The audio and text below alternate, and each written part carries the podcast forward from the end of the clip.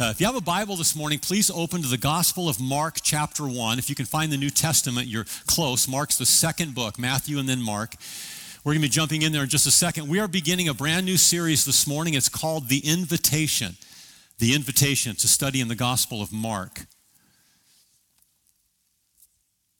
Jewish rabbis chose their disciples, they hand selected them. And every Jewish rabbi had what was called a yoke. The yoke of the rabbi was his interpretation of the Torah or the Jewish law. The goal of the rabbi was to place his yoke on the shoulders of his disciples, like this picture here, so that the disciples could stay in step with the rabbi. In fact, it was so that the disciples could walk exactly like the rabbi. Often, the rabbis would invite their disciples to live with them to come and live with them for two purposes. One, to be around them, to constantly be asking questions and questions and learning. But the second thing was to be up close and personal and to observe their life, to watch how they walked out their understanding of Scripture. When Jesus chose his disciples, when he invited them to follow him, he essentially asked them to take his yoke. To take his yoke. Remember Matthew chapter 11, Jesus said, Take my yoke upon you and learn of me, so that the disciples of Jesus could walk in his steps, so that the disciples of Jesus could become exactly like Jesus. Again, that was the goal of the disciple, to become exactly like the rabbi. So when we read stories uh, like Peter getting out of the boat on the Sea of Galilee in that storm and walking on the water, what surprises us is not that Peter got out of the boat. What surprises us is that the 11 other disciples didn't get out of the boat because it was the responsibility of the disciple to live exactly like the rabbi. So Peter is sitting in the boat and he sees Jesus walking on the water and he says, There's my rabbi. I am supposed to walk in the footsteps of my rabbi. So he got out of the boat to follow Jesus walking on the water. Why didn't the other 11 get out of the boat and follow the steps of the rabbi? The point of this series is we are going to answer this question as we go through Mark. What does it mean to be a fully devoted follower or disciple of Jesus? In other words, what does it mean to take Christ's yoke upon ourselves and become exactly like him? Let's pray. Jesus, thank you for your word. Thank you for the Gospel of Mark and all the things we're going to learn in that Gospel, Lord, in the next few weeks and months. We pray, Holy Spirit, today you would open our hearts, help us to see your truth, help us to understand your truth, and then to apply that truth in our lives. We pray this in Jesus' name. Amen. All right. There, there, are, there are moments in all of our lives when we wish we could start over. It, people that I, that I counsel and talk with who have gone through a divorce, usually at some point in their life, they want to restart relationally. They, they, want a, they want a new beginning relationally. If you've experienced moral failure, uh, you wish that you could just go back and, and undo it. You wish that you could just go back and change it instead of having to live with the consequences of that. We'd like a, we'd like a new beginning. If addiction has messed up your life, you just want a new life, right? Or, or if, if you make a, a, a dumb decision that ruins your reputation, we wish we could go back and, and start again. Or, or maybe when you go through periods of life that are just kind of meaningless, when you're not challenged, you, you want something new, you want a new challenge in life. I did something really stupid my sophomore year of high school. My sophomore year of high school on a Friday night, I went out with some friends drinking and got drunk, and that would have been bad enough. But we went to our high school football game, and I got caught, and I got kicked out of my high school. And I had to go to another high school in my district for a whole semester. Uh, the town I grew up in was not a large town, so everybody knew me. I, I was pretty good in basketball at that time, and so they, they kind of knew that, and I missed the whole basketball season. I remember walking to that new, that new high school and just thinking to myself, dummy, like, what are you doing? Like, why did you do that? Stupid, stupid, stupid, right? Like, couldn't I just go back and, and have a redo? Could, couldn't I just go back and change that and not live with this reputation, everybody knowing, yeah, he went out and got kicked out of the school and he, you know, whatever. Maybe you're there today. Maybe you just wish you could have a new beginning. Maybe you wish you could have a new start. Maybe you wish you could start over. Maybe you're just not satisfied in life and you just want a new life. The very first verse in Mark chapter 1 says this The beginning of the gospel of Jesus Christ, the Son of God. The beginning. The word beginning implies something new, something new that's starting. One scholar says this about that word beginning in Mark 1 1. God is a God of beginnings. The good news of Mark is that God begins again with the chosen people by sending his son. The gospel is good news because one can what? Begin again. You can, you can start over. And that's the invitation that we receive in the very first chapter of the Gospel of Mark an invitation to a new life, an invitation to a new start, an invitation to a new beginning. How, how many of you would like a new beginning in life? So, before we jump into the text this morning in Mark chapter 1, let me give you a little background information as to the Gospel of Mark. The Gospel of Mark is the shortest of all of the four Gospels. Um, not just the shortest, but probably the first Gospel that was written. So, 93% of the content that we find in the Gospel of Mark is repeated verbatim in either Matthew or Luke, meaning Matthew and, and Luke used Mark as a source when they were writing their Gospels. Mark is more concerned with the actions of Jesus than the teaching of Jesus. So we're not going to find a lot of the teachings of Christ in the Gospel of Mark. There, there is no Sermon on the Mount, there, there are no long discourses where Jesus was teaching his disciples. Um, Mark does not have a lot of Old Testament references in his gospel. Uh, in other words, there's not a lot, he doesn't quote the Old Testament a lot, and that gives us a glimpse into who he's writing to, who the audience is.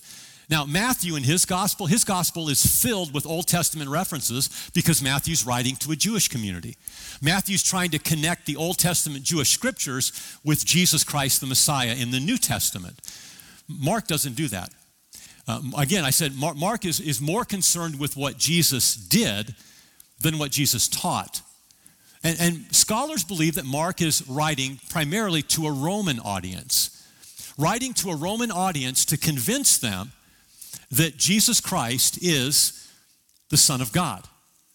And, and so, what we see in this gospel is Mark using this word about 40 times the word immediately or suddenly suddenly he, he takes us from, from one supernatural event of Jesus to the next. It's an action packed gospel that just moves us from one event to the next. Why does Mark do that if he's writing to a Roman audience? Because the Romans valued and were kind of enamored by powerful leaders. They, they, they loved military leaders that exercised their strength and power. Rome was a, a, a, an empire built on power. So, so Mark presents or portrays Jesus as a leader of incredible power as he presents this gospel to the Romans.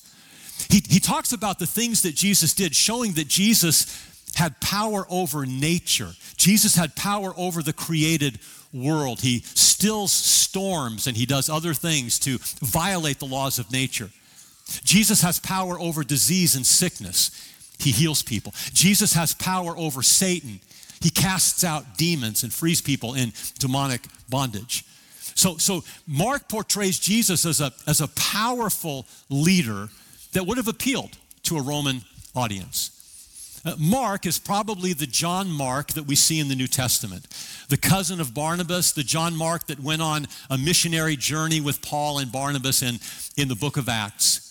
Mark probably didn't ever meet Jesus, probably didn't have a personal contact with Jesus to follow Jesus and be an eye, uh, firsthand eyewitness. Most scholars believe that Mark got his material from the apostle Peter, that Peter was the mentor that helped him to write his gospel. Let's read Mark chapter 1, verses 1 through 13. the the beginning of the gospel of Jesus Christ, the Son of God. Just as it is written in Isaiah the prophet. Okay, Jeff, you just told us there's not very many Old Testament references. Well, this is one of them. There's not a lot, but here's he, he kind of starts with one. Behold, I am sending my messenger before you. Excuse me. um, the voice of one crying out in the wilderness, prepare the way of the Lord, make his paths straight. John the Baptist was that messenger. And he appeared in the wilderness preaching a baptism of repentance for the forgiveness of sins. And all the country of Judea was going out to, to John and all the people of Jerusalem, and they were being baptized by John in the Jordan River, confessing their sins. John was clothed with camel's hair and wore a leather belt around his waist. His diet was locusts and wild honey. As he was preaching, he was saying, After me, one, speaking of Jesus, after me, one is coming who is mightier than I.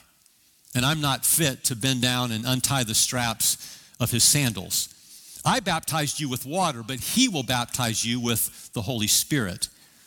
In those days, Jesus came from Nazareth in Galilee and was baptized by John in the Jordan. Immediately coming up out of the water, Jesus saw the heavens opening and the Holy Spirit, like a dove, descending and resting upon him. And a voice came from the heavens saying, You are my beloved Son, in, in you I am well pleased. And immediately the Spirit brought him out into the wilderness. And he was in the wilderness for 40 days, being tempted by Satan, and he was with the wild animals, and the angels were serving or ministering to him. Mark chapter 1, verses 1 through 13. So, the question we're going to answer this morning as we, as we just jump into, into Mark is this How do I experience a new life in Christ? What does that mean? I think the first chapter of Mark answers that question. How do I experience a new life in Christ? And the first point is this by seeing sin differently. How do I enter into that new life? The, first thing is by seeing sin differently. Let's go back to verses 4 and 5. John the Baptist appeared in the wilderness preaching a baptism of repentance for the forgiveness of sins. And all the country of Judea was going out to John and all the people of Jerusalem, and they were being baptized by him in the Jordan River, confessing their sins. So, the very first thing we see in, in, Mark chapter 1 is John the Baptist preaching a baptism of repentance for the forgiveness of sin a baptism of repentance. What, what is repentance? What does that mean? Well, the word repent is the, is the Greek word metanoia. The word metanoia means to change your mind, to change the way you think, to think about something differently. In this case, sin. To think about your sin differently, to, to change your attitude toward it. So instead of thinking that, well, sin isn't that big of a deal, or that everybody's doing it. What, what's the harm? Or even going to the Lord and saying, you know, I, I'm sorry.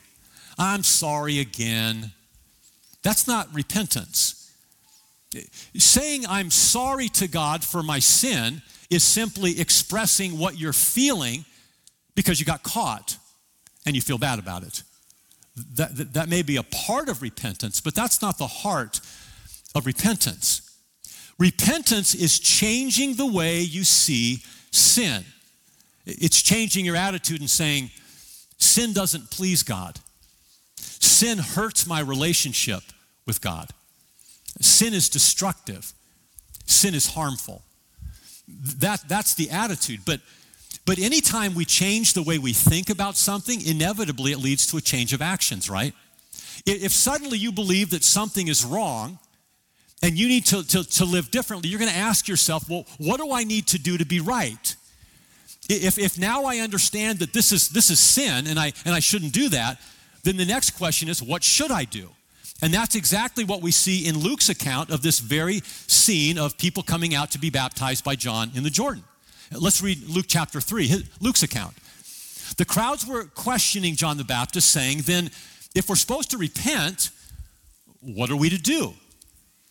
And John would answer them and say to them, The one who has two tunics or two cloaks or coats is to share with the one who has none. And the one who has food is to do likewise. In other words, overcome your greed, overcome your selfishness, overcome your lack of compassion. Uh, to repent means to live differently, to, to live generously, to share with those that have need, to change what you're doing. Uh, tax collectors came to John to be baptized, and they said to him, Teacher, what, what are we to do? We're, we're tax collectors. We have different sins in our life. John said to them, Collect no more money than what you've been ordered to. Don't cheat people. If the Roman government says, on, on the basis of how much money they earn, they pay this much tax, don't charge them twice as much. Don't exploit people. Don't use people. Don't take advantage of people. Not only change the way you think, but change what you do. Change the way you, that, that's repentance. Is I not only recognize this is wrong, but I'm going to align my behavior with what is right. Soldiers came to John. They, they were questioning him as well, saying, What are we to do as soldiers? We have different sins than normal folks and tax collectors. John said to them, Don't extort money from anyone, don't harass people, be content with your wages. Don't take advantage of your position. Don't oppress people. Don't force people to do things that they don't want to do. Change the way you live. Not only change the way you see sin, but change the way you respond to sin. So then we come to another word that John uses in John chapter 1 about uh, turning to God. He says, not only did he preach a baptism of repentance, but it says they were coming to him confessing their sins.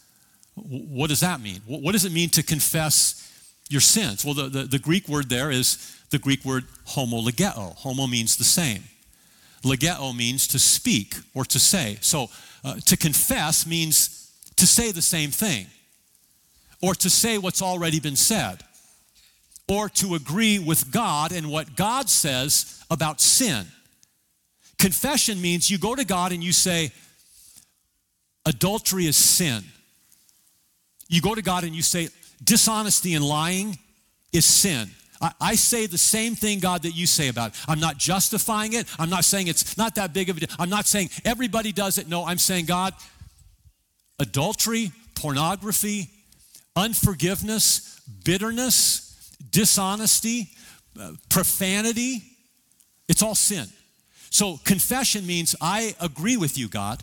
I say what you say about this particular thing in my life, that it's morally wrong, that it's that it's sin. I also confess that it hurts my relationship with God. I also confess that God, you're not pleased with this. I also confess this is destroying my life. You, you become honest in your conversation with God and you recognize what you're doing.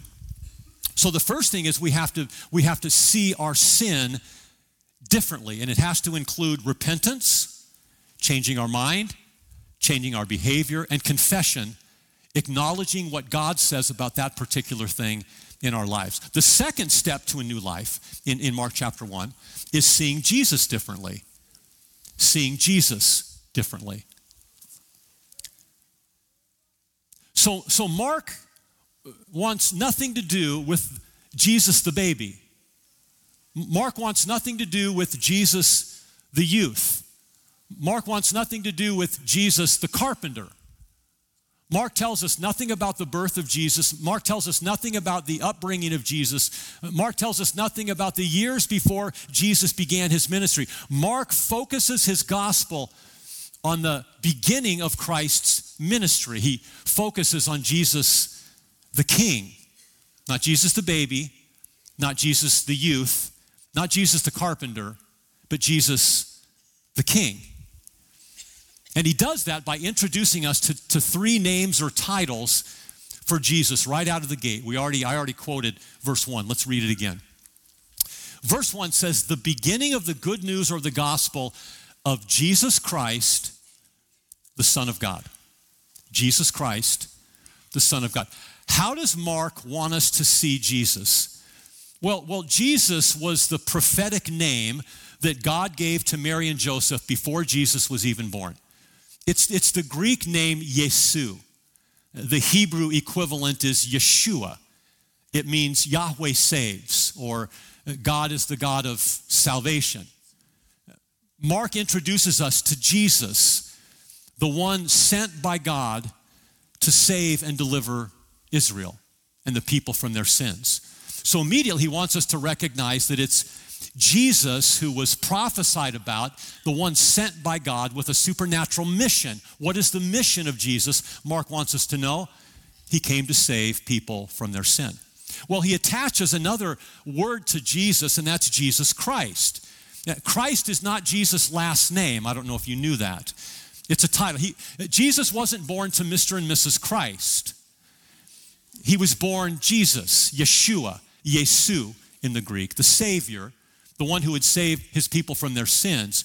Christ is the Greek word Christos. It means the Messiah, it means the anointed one, it means the King. Mark is introducing us to Jesus, the Savior, who is the Christ, the anointed one, the King. So, so Mark wants us to focus on who Jesus is. He's, he's Jesus, the one given a prophetic name with a mission to save people from sin, and he's the Christ. So when you see when you see those two words together, Jesus Christ, think of it this way: Jesus the Messiah, Jesus the King, Jesus the anointed one, instead of Jesus and his last name. All right? The third thing he says is Jesus Christ, the Son of God. The Son of God. Uh, that's Mark's favorite name or title for Jesus. He uses it 10 times in the book. It means, it means Son of the Divine, and it focuses on the deity of Jesus, the divinity of Jesus, that Jesus is God. Now, to the Romans, the Son of God meant somebody that, that demonstrated the power of the gods or the power of God. The, the emperor was called the Son of God. It, they, they believed that he had the wisdom of God to run his office and to rule. The, the, the, Greek gods in mythology, when they demonstrated the, the, the, power of God, they were called the gods or the sons of God. And, Mark intentionally uses that phrase, Son of God, to show that Jesus Christ is, is not only the, the, the Messiah, not only the one sent to save, but the one who would sit on the throne of David and rule forever, the one who had divine power. And again, we go back and see Mark showing Jesus demonstrating power over nature, demonstrating power over Satan, demonstrating power over sickness and disease to show that he was, he was God in the flesh. So, so Mark focuses on who Jesus is, his titles, and then the very first thing that he tells us about is the public coronation of Jesus the public coronation of Jesus as king. Now, if we go back to the Old Testament, Deuteronomy chapter 19, verse 15, it says, anything was settled in court or established as true in court on the basis of the same eyewitness testimony of two or three people. So, out of the mouths of two or three eyewitnesses, a thing is established as true. So, in order for Jesus to be recognized publicly or anointed publicly as the king, there would need to be two or three witnesses that would affirm that. And that's exactly what we see in Mark chapter 1. The first witness is God the Father. Here's what it says. Immediately coming up out of the water after Jesus was baptized, Jesus saw the heavens opening, the Holy Spirit like a dove descending upon him, and this voice came from heaven. This testimony came from heaven, from God the Father, saying, You are my beloved Son. You are the Son of God. In you I am well pleased. God the Father is the first eyewitness testimony at Jesus' coronation, public coronation, that this is the King. This is the Messiah. This is the Son of God. The second eyewitness is the Holy Spirit. And it says this. Immediately coming up out of the water, Jesus saw the heavens opening and the Holy Spirit, like a dove, descending and resting upon him. The, the Holy Spirit was anointing or coronating Jesus with power to rule in his life as the king. Uh, kings in the Old Testament uh, were anointed with oil. The prophet Samuel anointed Saul. He anointed King David. Solomon was anointed. Kings were anointed with oil for public recognition, recognition that they were the king. It was a, a setting in office, it was a, a recognition of who they were. And so the Father and the Spirit are publicly affirming Jesus is the Christ, He's the King, and He's anointed to rule. And the third witness is John the Baptist. Here's what it says about John John was preaching, saying, After me, one, Jesus is coming, who is mightier than I. In fact, I, am not even fit to bend down and untie the straps of his sandals, meaning I, I'm not even worthy. In comparison to Jesus, I'm not, I'm not like the lowest servant in society who would take the, the sandals off of a guest and wash their feet. I'm not, I'm not even at that level compared to the greatness of Christ. If you go to John's gospel, John the Baptist, when he sees Jesus walking along the shore uh, uh of the Jordan, he says, Behold, there's the Lamb of God who came to take away the sins of the world. John is the third public eyewitness and testimony that Jesus is God. He's not just a teacher. He's not just a rabbi. He's not just a good person. He's not just a guy that showed up and was compassionate for the poor. He is God in the flesh. If you want to enter into new life, you not only have to see your sin differently, you've got to see Jesus differently. You've got to recognize who he is what Scripture says about him. The fact that God the Father, God the Spirit, and what Jesus said was, the greatest prophet ever, John the Baptist, they all witness to the fact that this is the King, and you need to surrender your lives to him. And the third thing, third step to new life, not, not only seeing our sin differently and not only seeing Jesus differently, but I have to see myself differently. If I want to step into new life, I have to see myself. You have to see yourself from a different perspective. Verse 8 John says, I baptized you with water uh, for repentance and forgiveness of sin. But Jesus will baptize you with the Holy Spirit. Jesus will baptize you with the Holy Spirit. New life is not the result of human effort. New, new life is not the result of human strength or human wisdom or, or human accomplishment.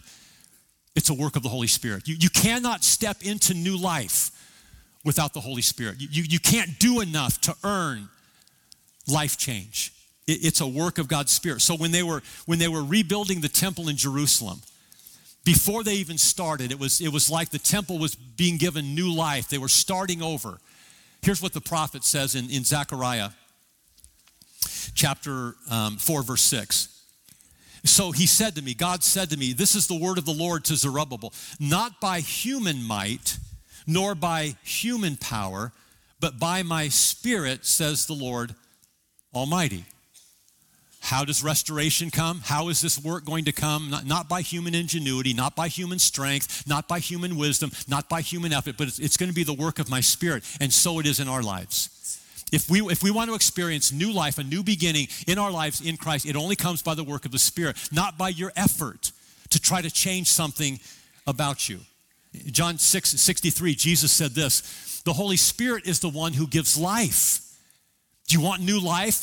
You've got to receive the Holy Spirit and walk under the influence of the Holy Spirit. Human strength can do nothing, Jesus said. The words that I have spoken to you are from that life giving Spirit.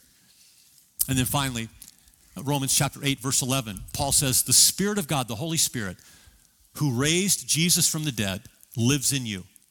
And just as God raised Christ Jesus from the dead, he will give life to your mortal bodies by what?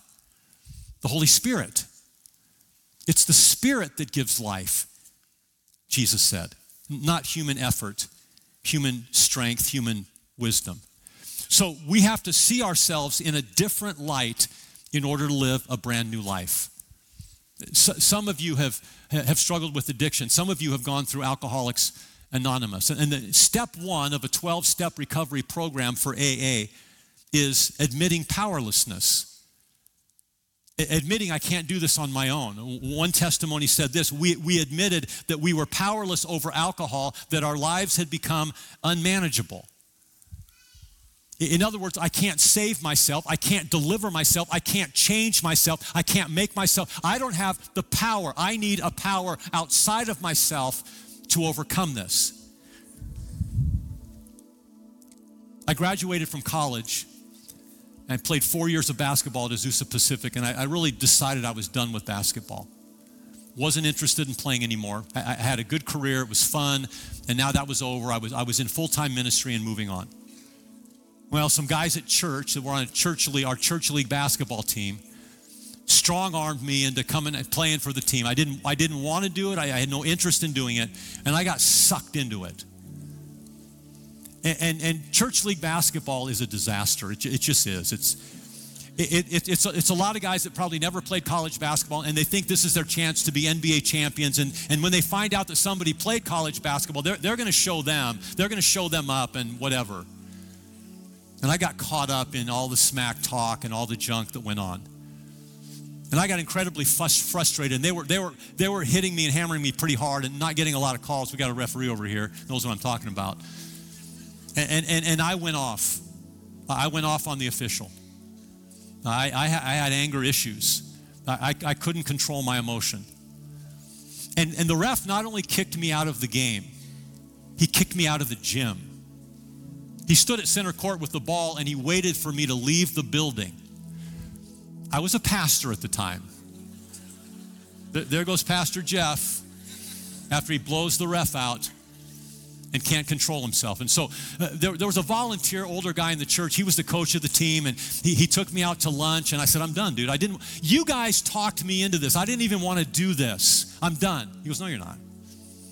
You're not done. He said, This is a root in your life that needs to be pulled out. And God's just using basketball to expose the root of anger, inability to control your emotion, and you're going to stay. And you're going to see Christ work in this area of your life.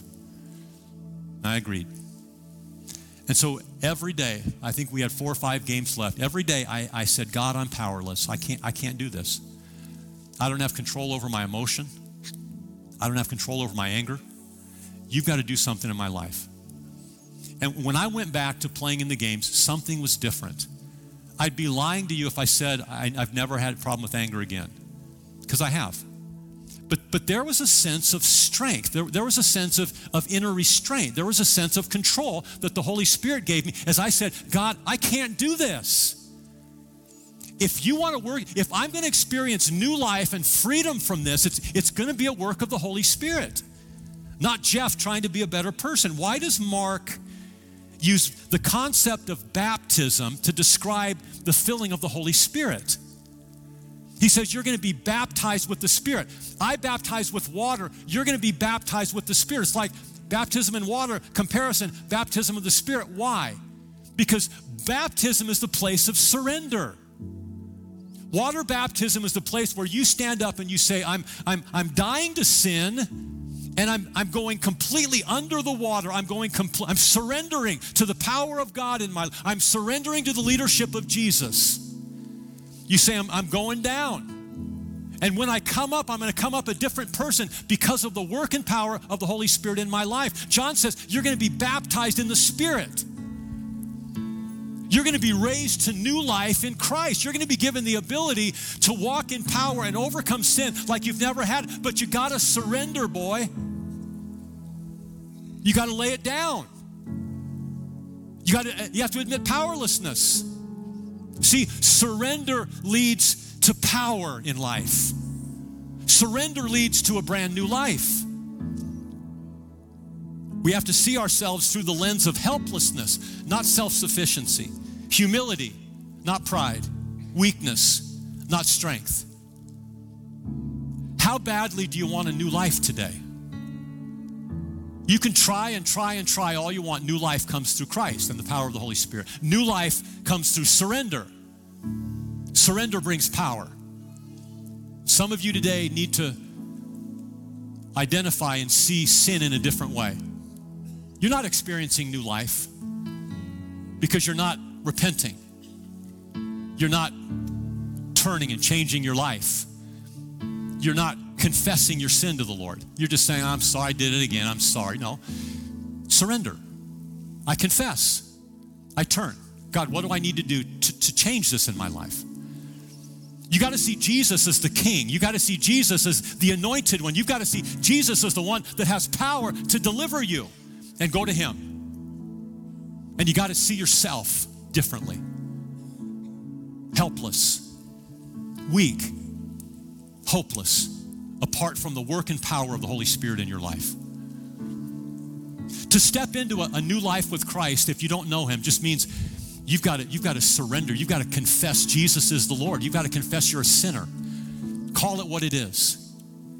Surrender to Him and invite Him to be the leader of your life. And if you're a Christian and you want to walk in, in victory and walk in new life, he said he would baptize you in the Holy Spirit, but you've got to surrender to the waters.